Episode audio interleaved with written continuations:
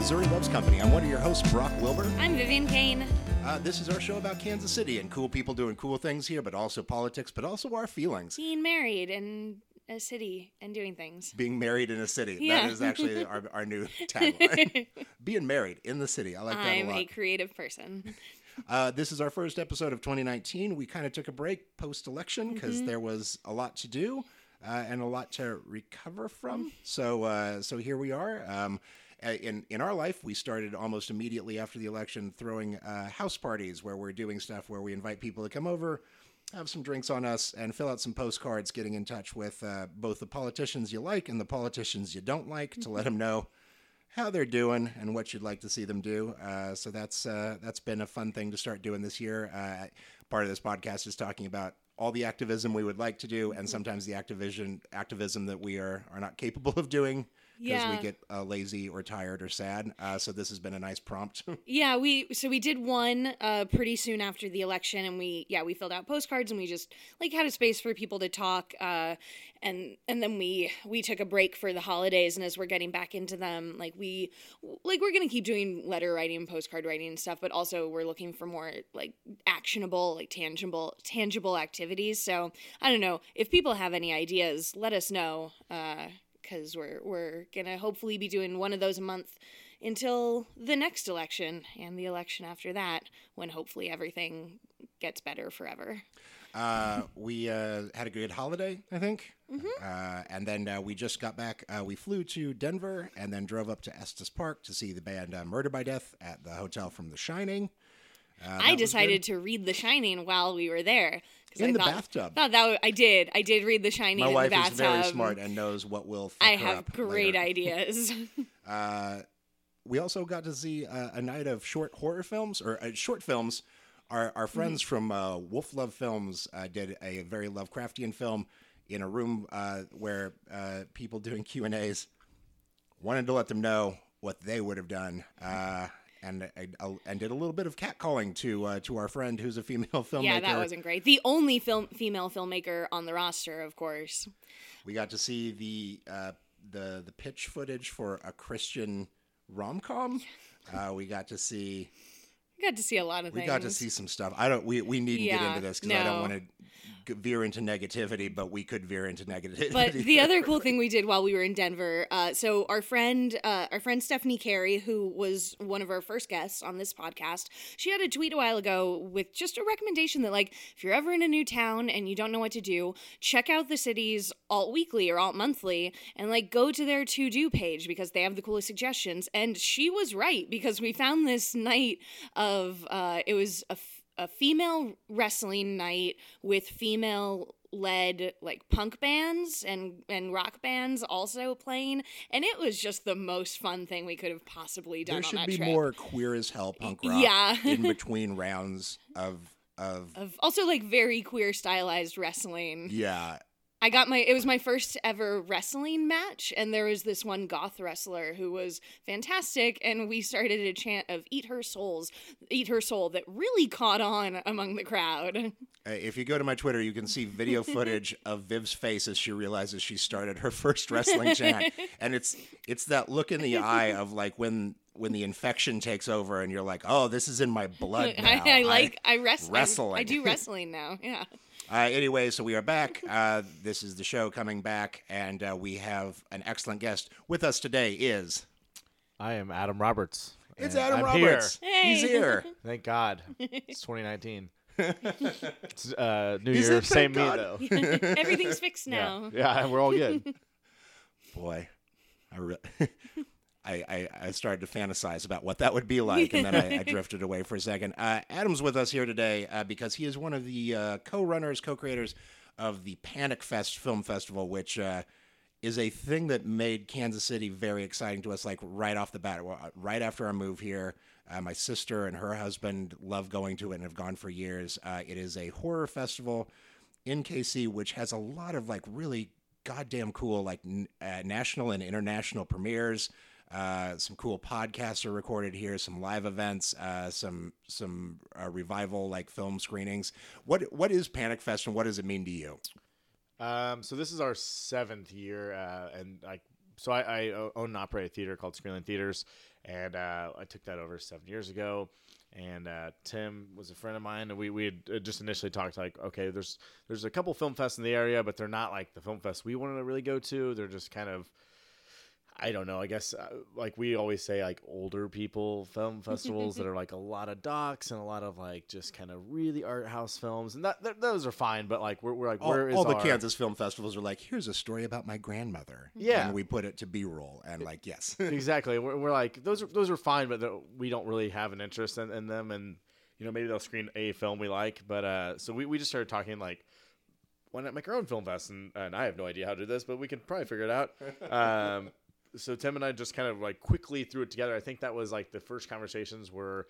So we we took over the the the theater September 2012, and I think that first conversation was like January, and then the fest that year was in April. So it was like we kind of just threw it all together. And the first year was, you know, like I, I don't know what's gonna happen. If people are gonna do it, like it or not like it. We found out it was really hard to make a festival that year. um, and we quickly like learned and changed a lot and moved the date to uh, January, um, which is where it stayed the weekend before the Super Bowl, where nothing else is happening. Literally, like there's no events, there's no no sports, nothing on TV, and nothing to really do. And uh, especially here in Kansas City now yeah, uh, because we just lost. we just lost. Yeah.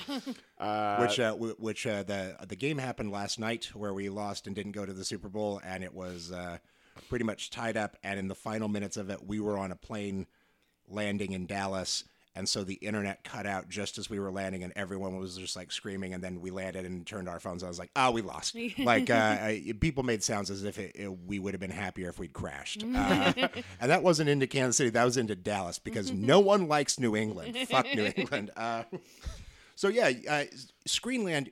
What what made you uh, decide to like revitalize a really really old theater in 2013 and to bring like this whole new energy to it? And did you do both of them at the same time? Um, so we took over the, the so the Armour was rehabbed in 2008 and opened uh, by the guy who started Screenland, and uh, and then it just never kind of like found its place or its uh, where it was supposed to be, and he didn't really was pretty hands off, didn't really know how to find that niche. Um, and then 2012 we started talking and and you know we worked out a deal, and and then we became those guys, and neither of us had ran a movie theater, so we're like, oh, okay, I guess we have to learn how to like. we had 35 millimeter projection still, and it was like, okay, I guess we have to learn to thread film, and that's that's a whole like a whole wild thing that doesn't make any sense, and it's like a, a- its own science. Uh, but we just kind of fell into it. We're like, it'd be fun to open, uh, you know, I own a bar, and that's like a bar and a movie theater. And I'd always done film, and it was like, this is kind of a cool like thing I didn't suspect or expect to ever do.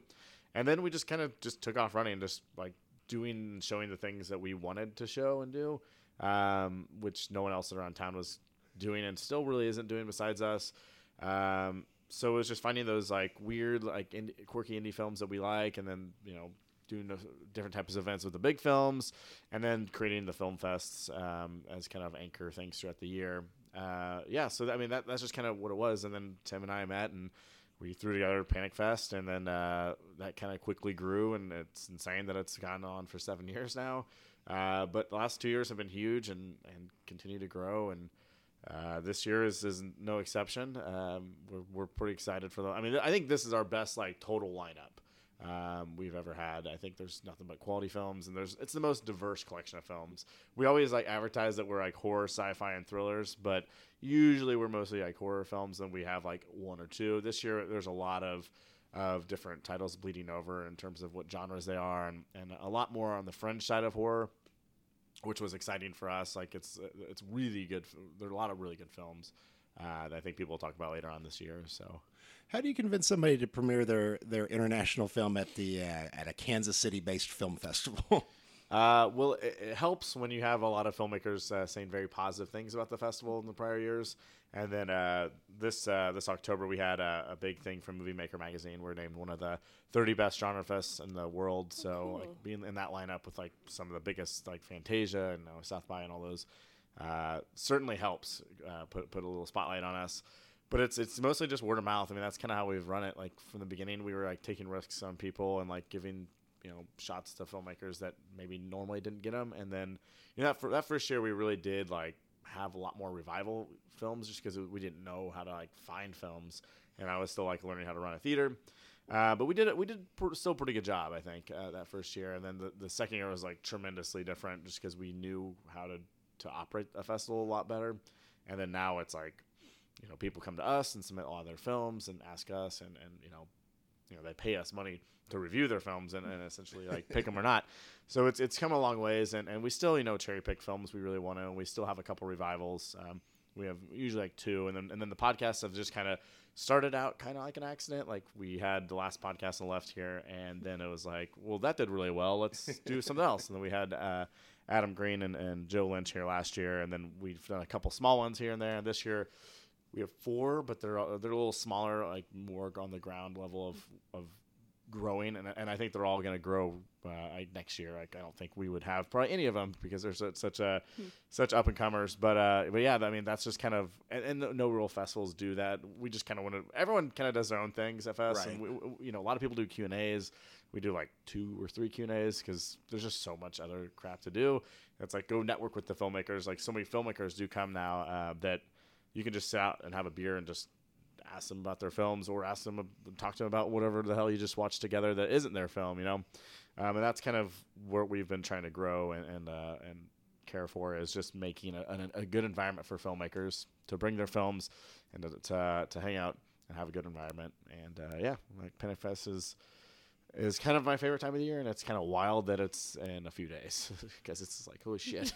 One of my favorite sense memories from last year was walking into uh, ne- next to the theater. There is a space for uh, sort of collectibles and, and and people signing autographs and things like that. And as we walked into that space last year, it was the smell of a sci-fi con. Like you just walked in, it's like everything smells like a combination of incense and new in box and like plastic masks. We like, we went in there like Sunday night too, like before we left for for the entire weekend. It's like this has just been collecting over the entire weekend. It's like, ah, oh, yeah, that's a con. That's a, that's a that's a group of. You have the smell of a real festival, yeah, and a yeah. group of fans.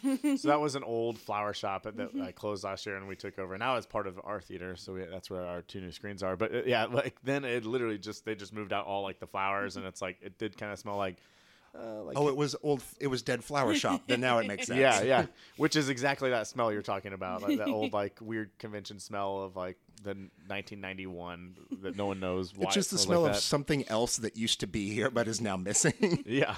And, and your festival, I, the festival has gotten attention, but also like you guys have certainly built something really goddamn cool in your theater spaces because you have a similar sort of like energy and fandom as like a as an Alamo Drafthouse does the sort of events you do bring people out and and this year uh, we got to go to thank God I got tickets in time but you are by orders of magnitude the smallest venue that got Goblin to do the live Suspiria soundtrack. Yeah. I was ready to fly to like Denver to like Red Rocks to see that, and you're like, oh yeah, like we're just gonna have him here. I was like, how in our living how did you secure? yeah, playing like an acoustic show yeah. in your bed, like it's how did that come together? Because that was just an uh, incredible night that I don't think we'll ever forget. uh, so Suspiria is one of my all-time favorite films, uh, and I, I had seen them play before. Like they, they did, uh, I think Profondo Rosso a couple years ago. Uh, they were in Lawrence, and uh, it was cool. It was like a different lineup, um, but I remember they had the movie playing behind them or clips from the movie playing. But I don't think it was the whole movie. It was just like clips, and I remember like it was on like the shittiest screen with like the crappiest projector you could ever imagine. And then they announced this tour, and I was like, oh, they're actually playing it with the actual film. And so I just reached out to their like tour manager and I was like, "How do I get them here? Uh, we are a movie theater, and I love this movie, and I want to show it in the best possible way, and have them play it live." And they're like, "Oh, I think we can make it work."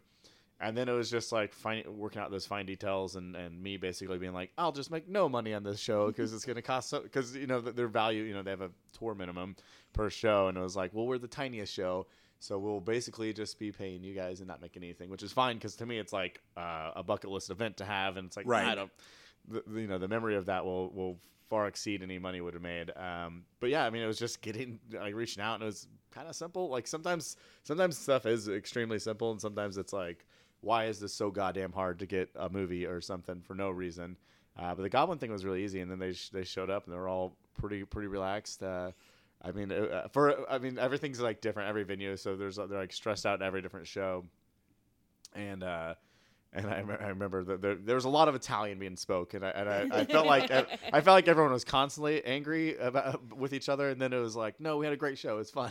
I was like, oh, okay, everyone seemed really pissed for a minute for no reason, uh, but yeah, it was great. I mean, it turned out wonderful. I, I heard. Not, I think it was the most compliments I've ever received for any single event. It was a great night. It was also the first time I'd ever seen the original Suspiria. So Oh, like what a cool way to see it. I think we'd seen the the remake like a week earlier, two weeks earlier. Yeah. yeah it was like uh, time to go back and and do it loudly Yeah. here in this. Now, did you also uh, help set up the uh, the Descent screening at the distillery? Yeah, That was that uh, was another bucket list thing I've been working on for like three years. Is just finding the right time to make that work. out, uh, people from outside of Kansas City. We have a number of cave systems here that were built uh, by the military and stuff like that in, in salt mines. Is it? Yeah, and uh, there were they. There's a distillery down there, and they set up a screening of the Descent, which was excellent because there is a projector in the middle of the room, and you've got people that are getting pretty drunk who just can't figure out that they shouldn't walk in front of the projector when they need to go somewhere. And also at- at various points, the projector kept cutting out for, for like 30 seconds at a time, and people were Yeah. starting So to we lose found it. out. That, so we were using a wireless HDMI. We found out that it was some kind of interference from like there's like weird like uh, some weird radio guy next to him, and it was like some kind. It was whatever that frequency was on. Oh my Was causing it to do that. Great. Just in like- case there's anyone listening who hasn't seen The Descent, it's about a group of women who go exploring and get trapped in a cave. And so watching it in a cave is why that was such a great experience. Yeah, our friend Abby, who's a film critic out here, uh, can't handle stress in films, and so she physically like covers her eyes and makes sounds and curls up into a ball. And I was I didn't process that like I was going to sit next to her through the entirety of the descent in a cave, and I've never seen somebody that was like kept having to touch and be like, "Do you need me to take you to the hospital?" Like and she's like, "No, I'm having a great time." Ah. I was This like, "All right, you're so manifests." good at movies." I wish I could viscerally react on that level. And she'd seen it before too, which was my favorite part. Yeah. It was fun. I was sitting. I was just sitting behind everybody, so uh, I can kind of gauge who had not seen the movie. But there was like three or four moments in that movie where they're they're like they're very earned jump scares. I, I would say, and watching the entire crowd basically literally jump out of their seats was just absolutely the best thing I've ever imagined in in that facility. I've seen it so many times, and I cannot memorize the jump scares, so it, it always gets me. Like I, which is maybe a testament to a great horror film. Like uh, Yeah.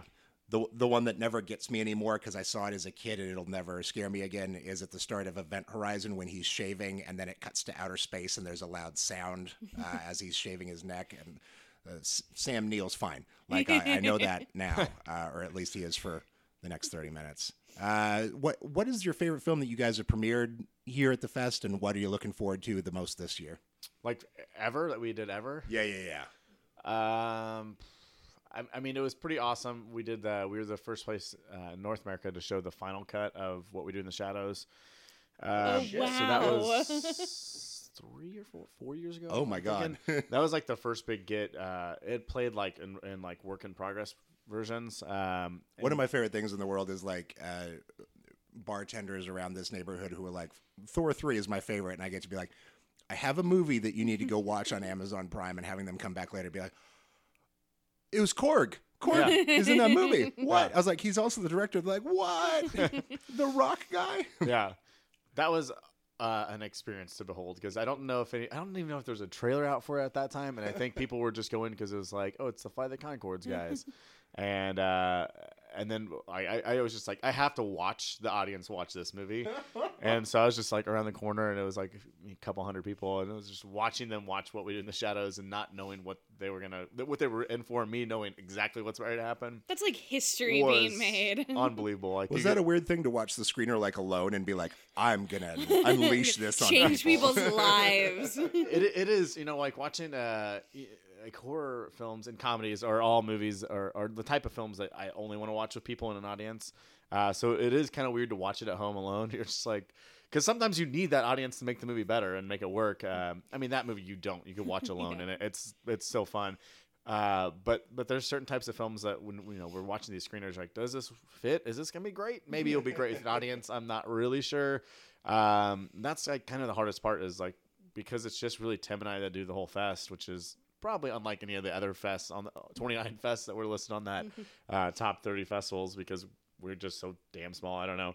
Um, but that yeah, that's that's like always the hardest thing is like picking out what films fit and trying to have like the lineup make sense.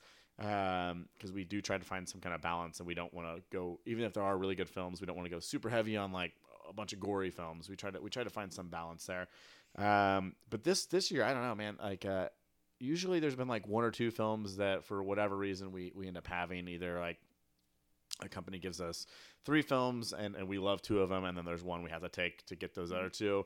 Uh, usually there's a couple of those i'm like ah it's not the best. It's not the worst. It's just a fine movie. You're at noon now. yeah exactly. Uh, and this year there's really not. Like the films that i didn't personally love uh, are still good films i think. They're and they're films that i think somebody else will really love and could be their favorite of the fest. Um, so that, that was uh, and that's something i guess we've grown to figure out like not everything we have to love, but as long as we know it's a good, it's, we believe it's a good movie that somebody will find and, and, and maybe that'll be their favorite film of the fest.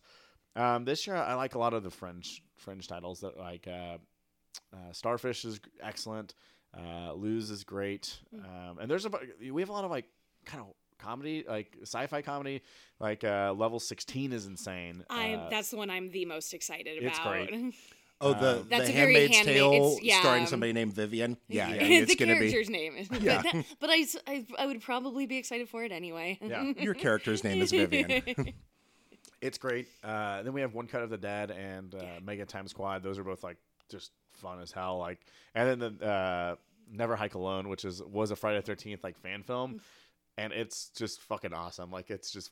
Like, I saw want that on the lineup. I was like, I can't Yeah. wait to see what this is. it's uh, it's weird because it's like uh, it's only like exactly like an hour long, but it's amazing uh, at an at an hour. Um, I think all Friday the Thirteenth films could be an hour long. Yeah. I think so. Yeah. I mean, most of them are, are no more than 90 minutes. And then that's another thing we're doing this year. You know, we we always look at like who's, what films are having an anniversary this year and are they worth showing? And, uh, and, and like, so we look at 10, 20, 25, and 30 and 40 and, uh, the big years.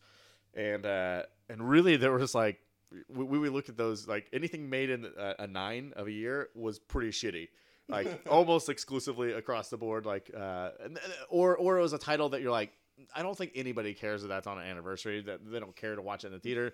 But generally speaking, they were all shitty. Um, and then and then we landed on the three we landed on. Um, uh, we we try to find one that's like more popular. Always like Beetlejuice is on its thirtieth, so that's our big like anybody can come watch it. You know, like a family member, you know, could come watch that movie. Um, and then uh, we just announced Zombie uh, in 4K, uh, which will be the third time it's played and that's on its 40th. And then uh, the first one that I, I saw is like, uh, it's the 30th anniversary of Jason Takes Manhattan, and I don't like this movie. I think it is my least favorite of all the Friday films.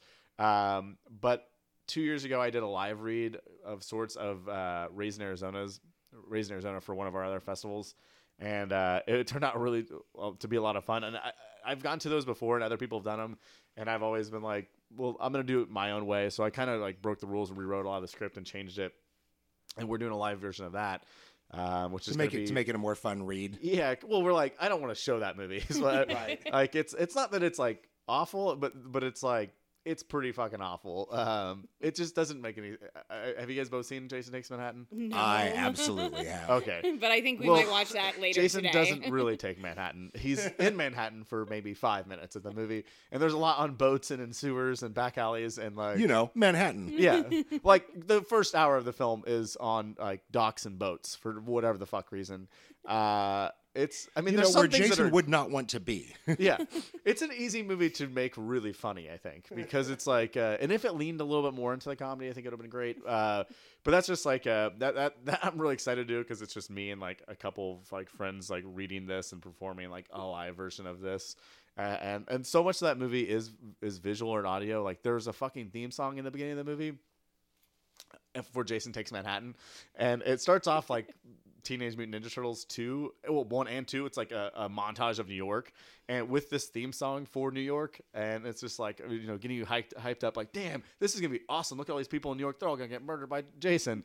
And then, uh, no, not really. That's never gonna happen. Like whoever edited this movie and put set that up as the beginning is kind of a genius because it never really becomes the movie that you're promised in the first five minutes. It becomes this weird movie on a boat and uh, so that, that's just one of the weird things we're doing. You know, fun things I guess we're doing that's not conventional at a festival. But uh, I mean, Starfish and Luz are the uh, two titles that I I just loved myself that I think I'll revisit and are just like, "Boo, I can't wait to see what those filmmakers do next. Um, but yeah, I mean, there, there, there's no movie I can complain about. Honestly, like it's it's hard because I might change my mind next week when I re- revisit some of these on the on the big screen. A uh, a horror director that I look up to in Los Angeles a few years ago was doing a script that was very uh, The Expendables, but with all horror characters. And one day he told me that he'd written uh, Jason to be played by me, and that sent me into a weird loop of like, I guess I'd be on screen, but like I've seen what Jason's face looks like in a lot of iterations, and like couldn't give me somebody that had some quips or something. Like Yeah. I, I'm just tall, I guess, and then I'm gonna shave my head and and do a weird eye. I don't know.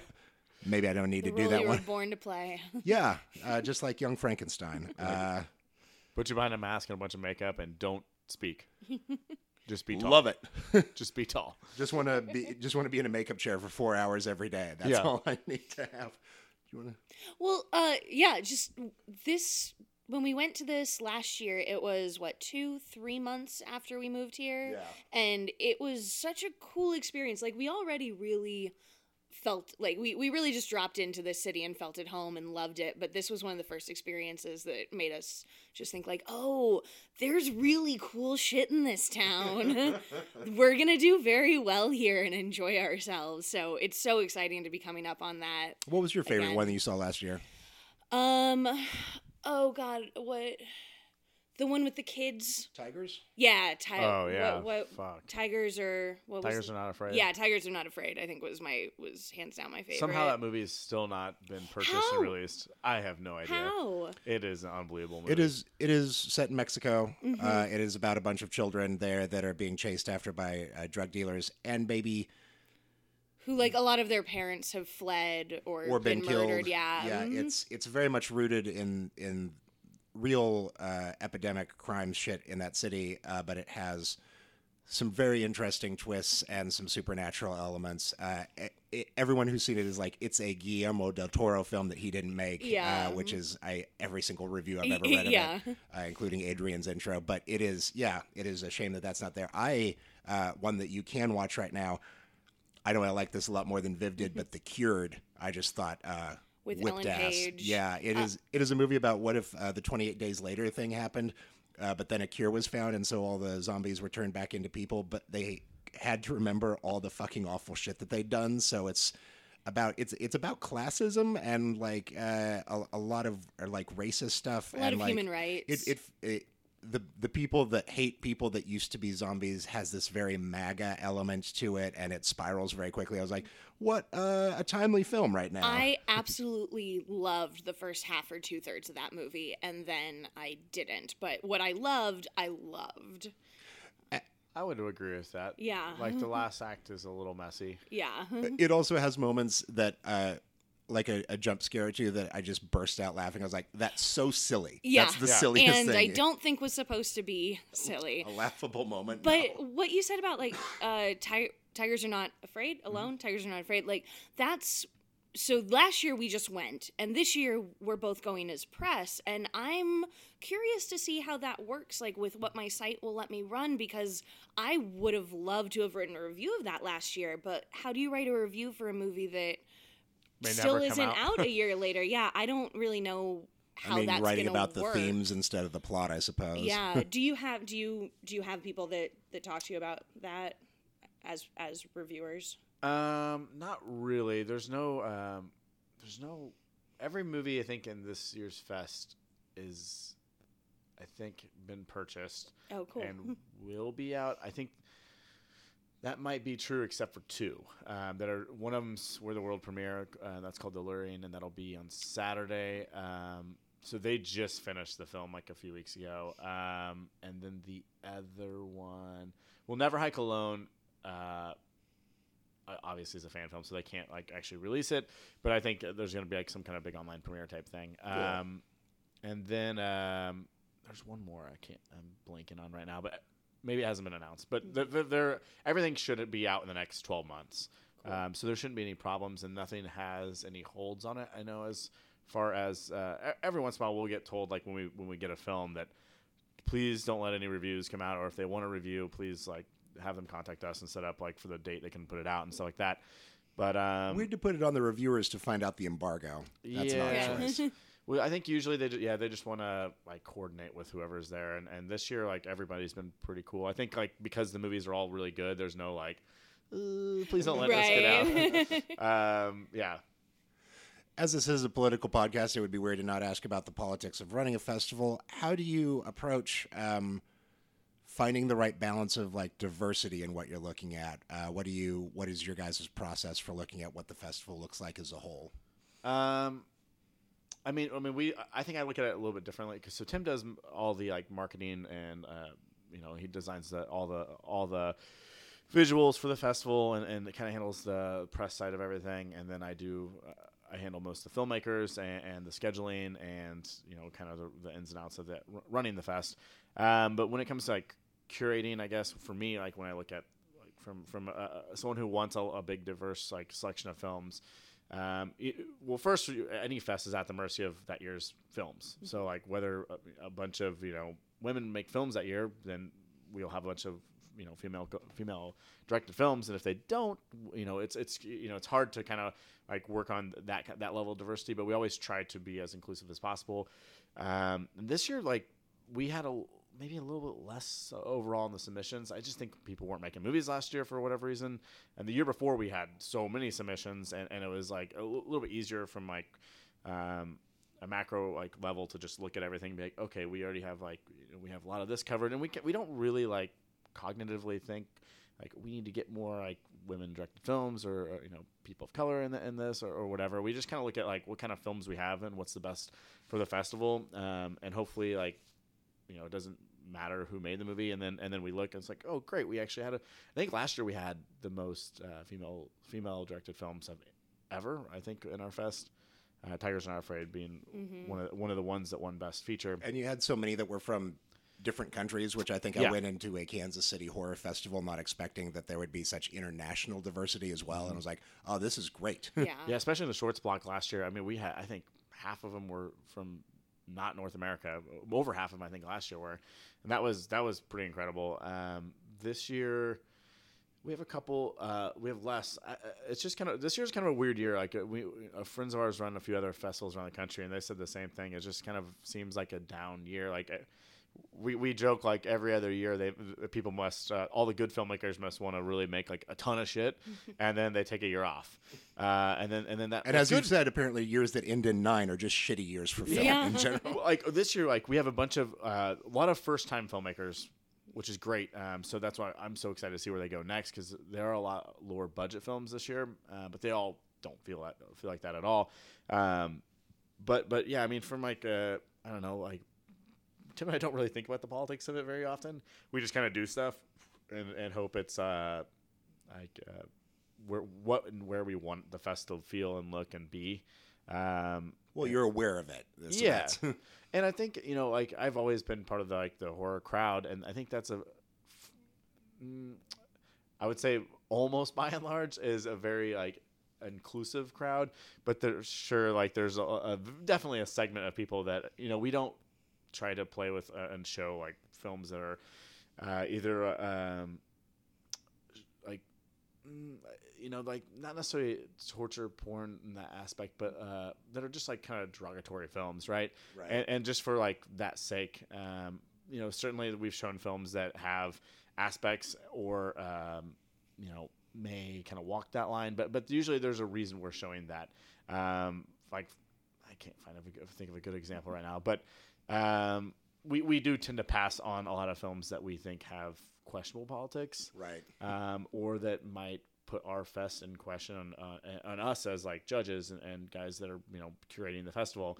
We don't want to feel like we're encouraging that. Um, but by and large, like those films aren't really being made anymore. Like on on, a good level, right? Right. They're still definitely being made, but they're films that I don't think they, they look to submit to festivals. They're just trying to find a, a route to sell and get, you know, the the lowest common denominator to buy their film on you know Amazon or Right. or, or something like that.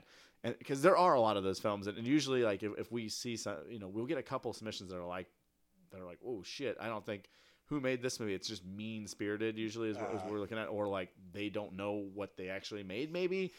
but it's very questionable and very you know offensive. Um, and it's usually easy for us to pick that, th- those out, and, and usually they're not very well made movies, so it's kind of easy to just be like, no. We will not show this type of film, but but so we just kind of weed those out naturally.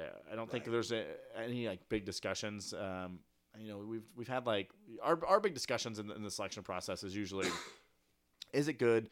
Is it better than this other film? And uh, does one of us really believe in it?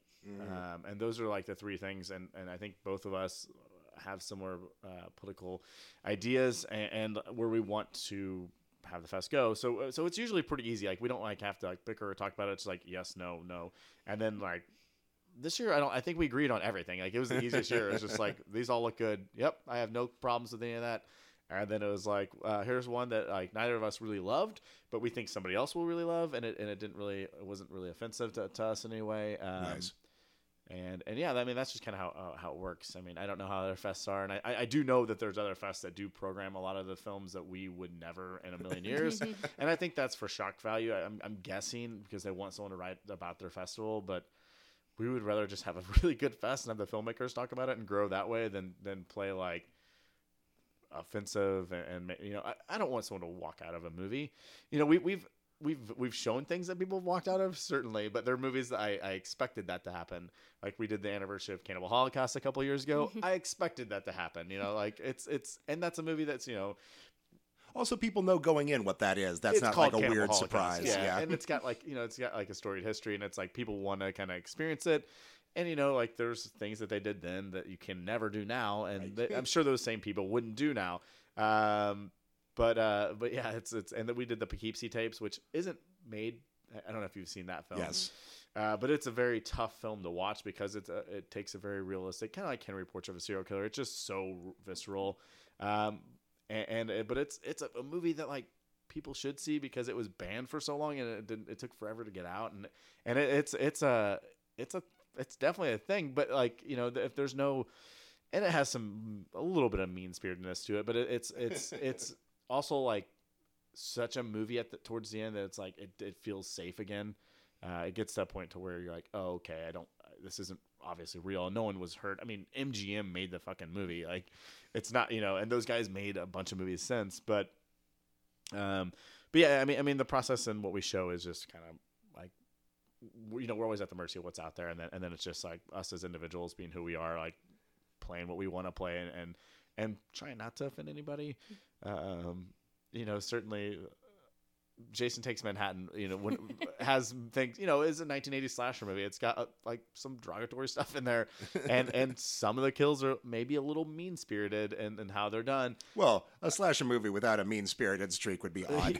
but it's also like you know, it's Jason Takes Manhattan, so it's like when we get to that, it's a little bit different than like, um, I don't know. There's a couple films that I, I don't think we should talk about, but uh, but that, like you watch and you're like, holy moly, man! Like how did how did no- how comfortable was this on set? You know, like oh boy. um, but but you know, by and large, I think the horror crowd has always been you know pretty inclusive and supportive, and and you know on the on on the good side of I think history. And I'm sure there are people who are like, no, that's not true. And I yeah, horror conventions. I've definitely run into people where I'm like, wow, you are. Uh, you are a special person, um, and you will probably go buy these movies that we think are trash. Um, but Yeah. but that's You- everywhere, right? The website everybody. I, I met my wife when we both worked at. I found that website uh, years earlier because of the uh, just choice uh, takedown that they ri wrote of uh, P2, yeah, the underground parking lot torture film.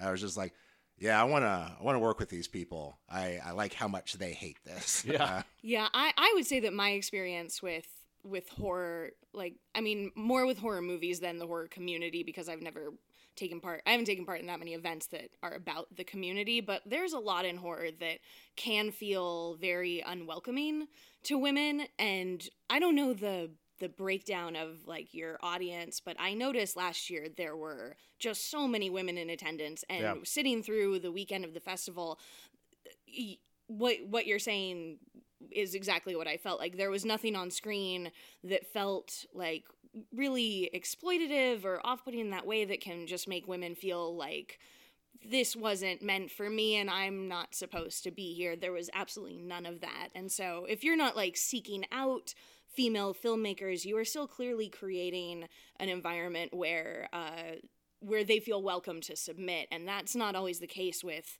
with like any film festival really. So that was really cool. I feel to like see. there was a film last year at the fest that uh, some guy in the front row started like catcalling at a at a woman on screen, and everyone just sort of glared at him, and then he stopped. Like you could feel it in a I dark room i don't remember room. that, but that sounds right. I feel like we joked about it after the screen. I was like, "Do you remember when that guy tried to be like what you'd expect, and then it didn't go anywhere?" Like, yeah, that was nobody a- helped him. no.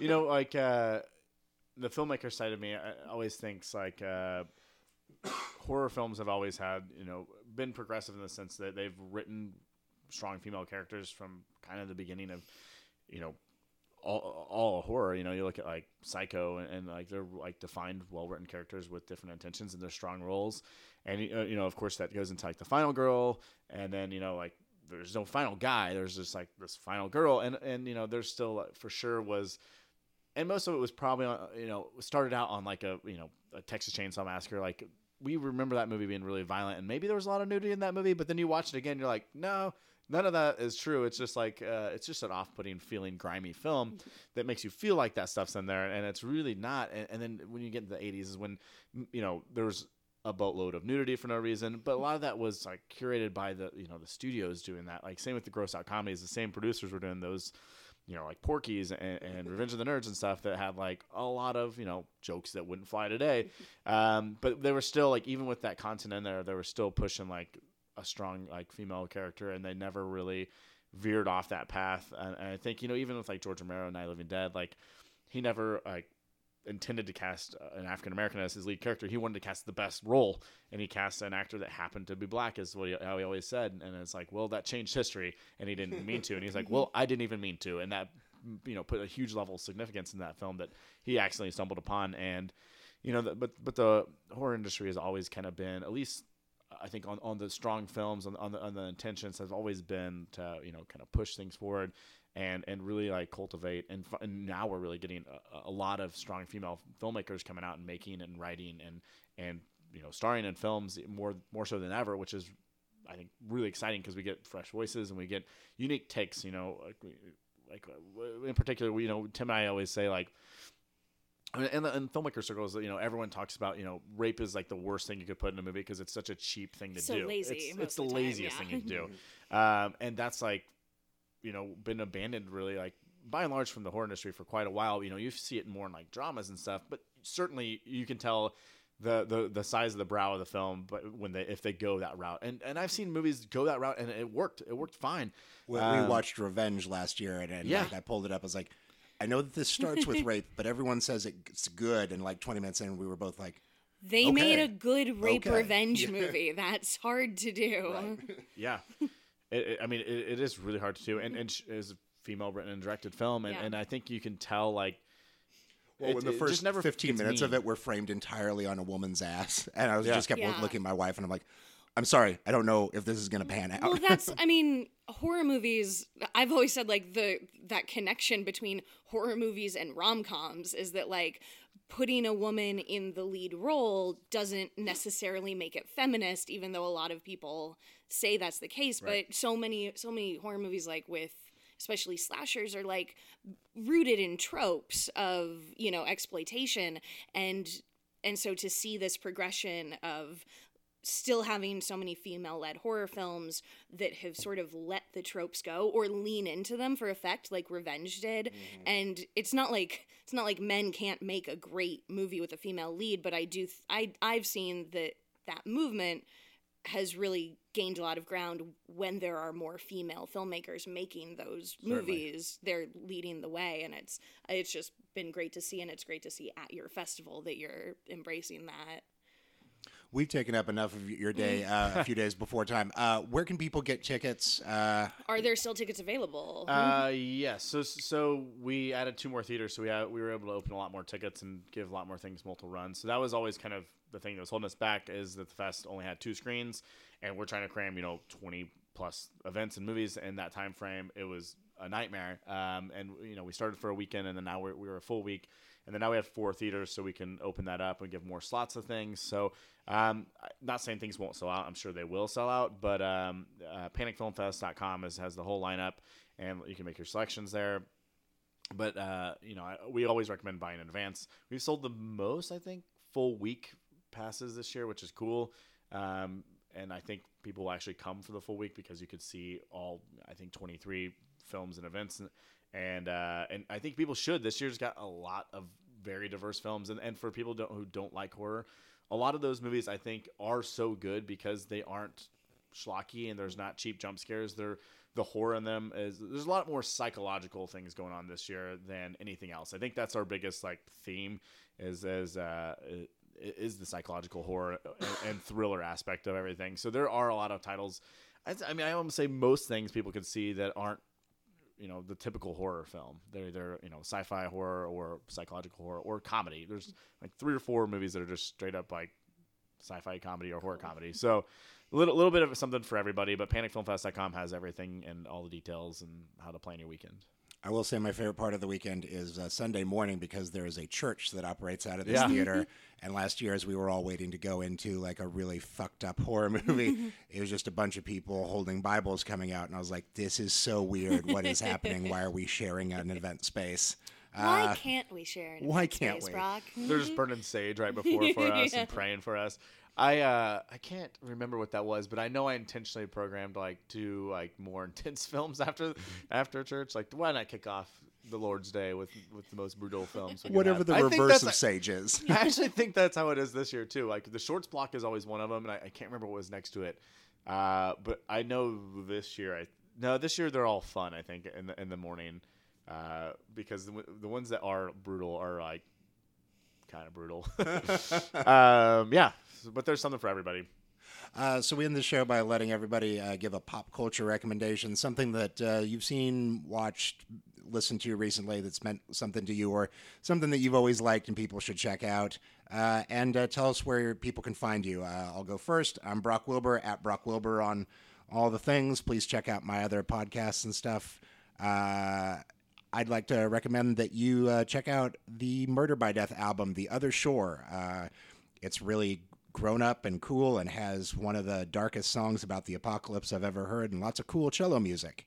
Viv, where can people find you? Uh, you can find me at Viv underscore Kane on Twitter sometimes and at themarysue.com every day. Somehow I literally always forget we're going to do this. I- Every I hate when I see your face My eyes it. just go so wide.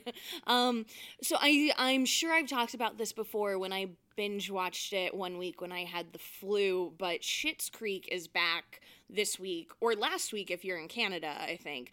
Um, Thank for you all for of our caring about our international audience. I know we have big fans in Canada. Um, yeah, that's back. I think on Wednesday, but I'm not positive. Anyway, uh, if you haven't watched it, watch it because it's brilliant. I think it's all on Netflix. Uh, just one of the funniest comedies I of the last I don't know ever. I think. Uh, and yeah, it comes back for its something season this week. I'm very prepared for this. I love you so much, and I love making a podcast with you. Adam, where can people find you? Um, you can find me. I, I, I have Twitter, but I don't really use it. It's uh, at Waste of Mind, uh, and then uh, I'm more active on like Instagram, maybe at Waste of Mind Films. Um, and uh, I've been I'm about ready to finish. I, I have like 45 minutes left of the Beastie book, the Beastie Boys book, and it is the best fucking audiobook I've ever listened to. It's read by like a whole collective of people, like anybody from Barbara Streisand to Chuck D to I mean, I mean, it's an insane, insane lineup of people. Like Will Ferrell's in it. John C. Reilly reads. uh, I think there's like 40 pe- people that read throughout the book. Uh, it is hilarious. It- even if even if you're not a Beastie Boys fan, just listening to them and how like they came up and, and like the hardcore scene in New York and how they formed the band, the band and where it kind of went and all this crazy shit. Uh, their stories are hilarious and more hilarious probably because the people they have reading it. Uh, but it's an, an epic. It's like 13 hours long or something, but it's the most fun audiobook I've ever listened to, and I can't get enough of it. And my second recommendation, which I'm gonna give you two because they're both audiobooks, uh, is the Duplass Brothers book, Like Brothers. It's also like an eight hour audiobook and they read it together and they wrote some chapters together, some chapters apart. But if you, you like to do Duplass Brothers like any of their films, or you just want to listen to two guys growing up and learning to make uh, creativity together and and work as one brain kind of it's a very unique perspective uh, but it's a, a absolutely a fascinating and, and often hilarious book um, to either read and, I, and I'm- I'm obsessed with both those books like uh, How do we not know there was a Duplass Brothers book? I don't know. it's That- wild That did remind me, though, I'm going to do a second one real quick uh, because I haven't talked about Michelle Obama's memoir, Becoming, yet, which is amazing, but also highly recommend the audiobook because she reads it and is just so fantastic at narrating her own life. So, audiobooks all around. Yeah. As somebody that owns Mark Duplass's Mm-hmm. Austin's band, his album Volcano, I'm excited. Like, how do I not know that he has an audiobook? and he reads it him and Jay read it and it's fantastic I God mean damn it it. is fantastic you'll I'll be surprised I listened to it in a day and a half and it's only like eight hours or something but I couldn't stop listening to it it was so inspiring and so unique I have so I, much I have I, to do. I have those Audible credits. I'll get it for you, baby. Thank you, Boo. All right. Uh, thank you to Terrence Wiggins for editing the podcast. Yay. He's at the Black Nerd on Twitter and places, uh, or uh, at Godspeed You Black Nerd on Instagram. Please hire him to edit your stuff. Uh, this has been Missouri Loves Company. Please rate, review, tell your friends about it, and we'll be seeing a lot more of you soon. See you at Panic Fest if you're in the area. Bye. Bye.